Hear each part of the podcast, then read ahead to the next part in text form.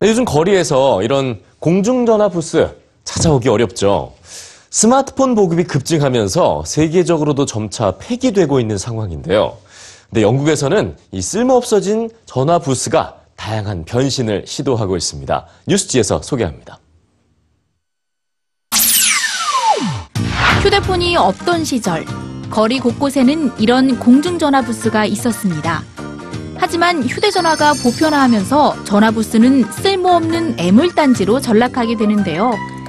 벨기에는 이미 2년 전 마지막 남은 공중전화 부스를 없앴고 영국 최대 통신업체인 브리티시 텔레콤은 지난해 각 지역의 전화 부스 철거 계획을 밝혔습니다.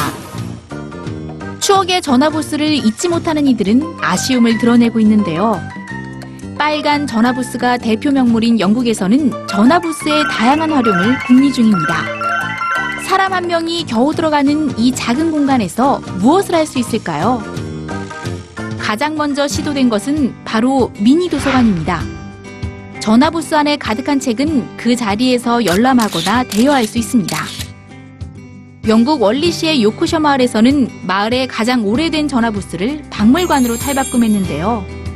한 번에 단 한 명의 방문객만 들을 수 있지만 오래된 사진과 주민들의 개인 소장품 등이 전시돼 있어 마을의 역사를 한눈에 볼 수 있는 명소로 자리 잡았습니다. 때로는 다양한 물품을 판매하는 미니 상점으로 변모하기도 합니다. 런던 중심부에는 전화부스가 샐러드 가게로 등장했고 맥주를 마실 수 있는 술집, 커피 전문점, 모자 등을 판매하는 잡화점도 있습니다. 이 전화부스는 세계에서 가장 작은 휴대폰 수리점이 아닐까 싶은데요.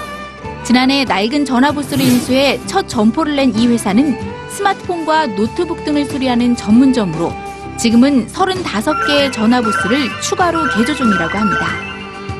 현재 영국 주요 도시에서는 전화부스를 스마트 사무실로 만드는 움직임이 한창입니다.